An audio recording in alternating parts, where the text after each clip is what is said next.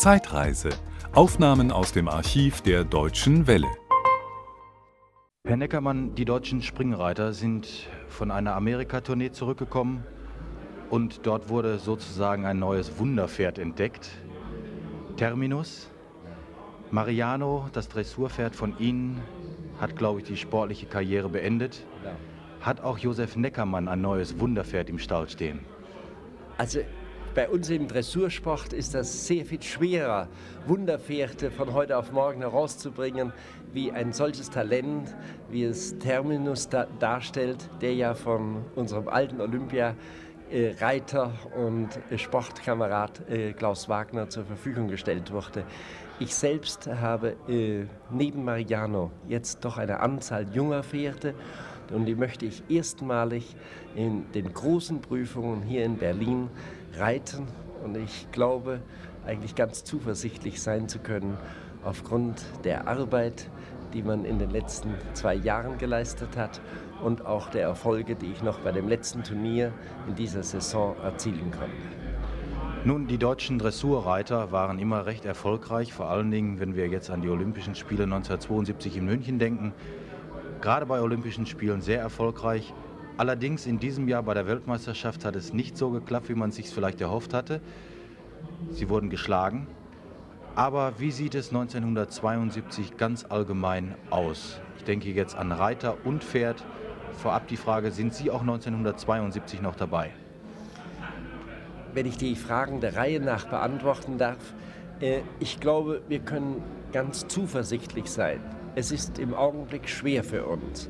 Die Spitzenpferde, äh, Dux, Remus, Mariano, die ja ungeschlagen äh, geblieben sind, äh, mussten abtreten.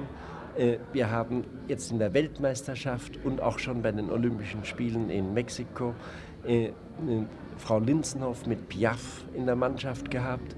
Und für München müssen nun die jungen und neuen Pferde sich präsentieren. Und das wird noch anderthalb Jahre ein sehr dornenvoller Weg sein. Aber nach, den, nach dem heutigen Stand und nach meiner Beurteilung können wir sehr zuversichtlich 72 entgegensehen. Äh, ich selbst äh, weiß nicht, ob ich nochmals dabei sein werde, nachdem die Olympischen Spiele in Deutschland äh, stattfinden, in unserer Bundesrepublik, wäre es natürlich die Erfüllung meiner reiterlichen Laufbahn und meines größten Wunsches.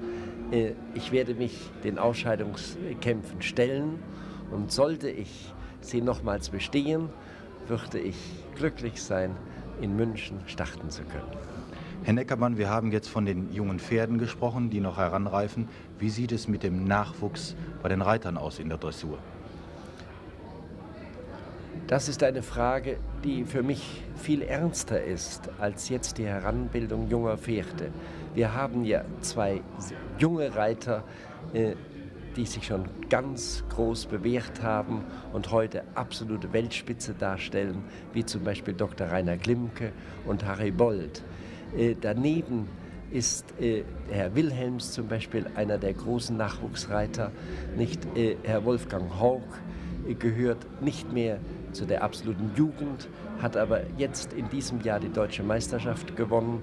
Und ich hoffe, dass durch die Maßnahmen, die jetzt die Deutsche Reiterliche Vereinigung und das Deutsche Olympiadekomitee für Reiterei ergriffen haben, durch die, durch die Schaffung des Leistungszentrums in Warendorf und durch das Bemühen, Trainer äh, heranzubilden bzw. Zu, äh, zum Einsatz zu bringen, die Voraussetzungen gegeben sind, dass auch die jungen Reiter jetzt nachkommen werden.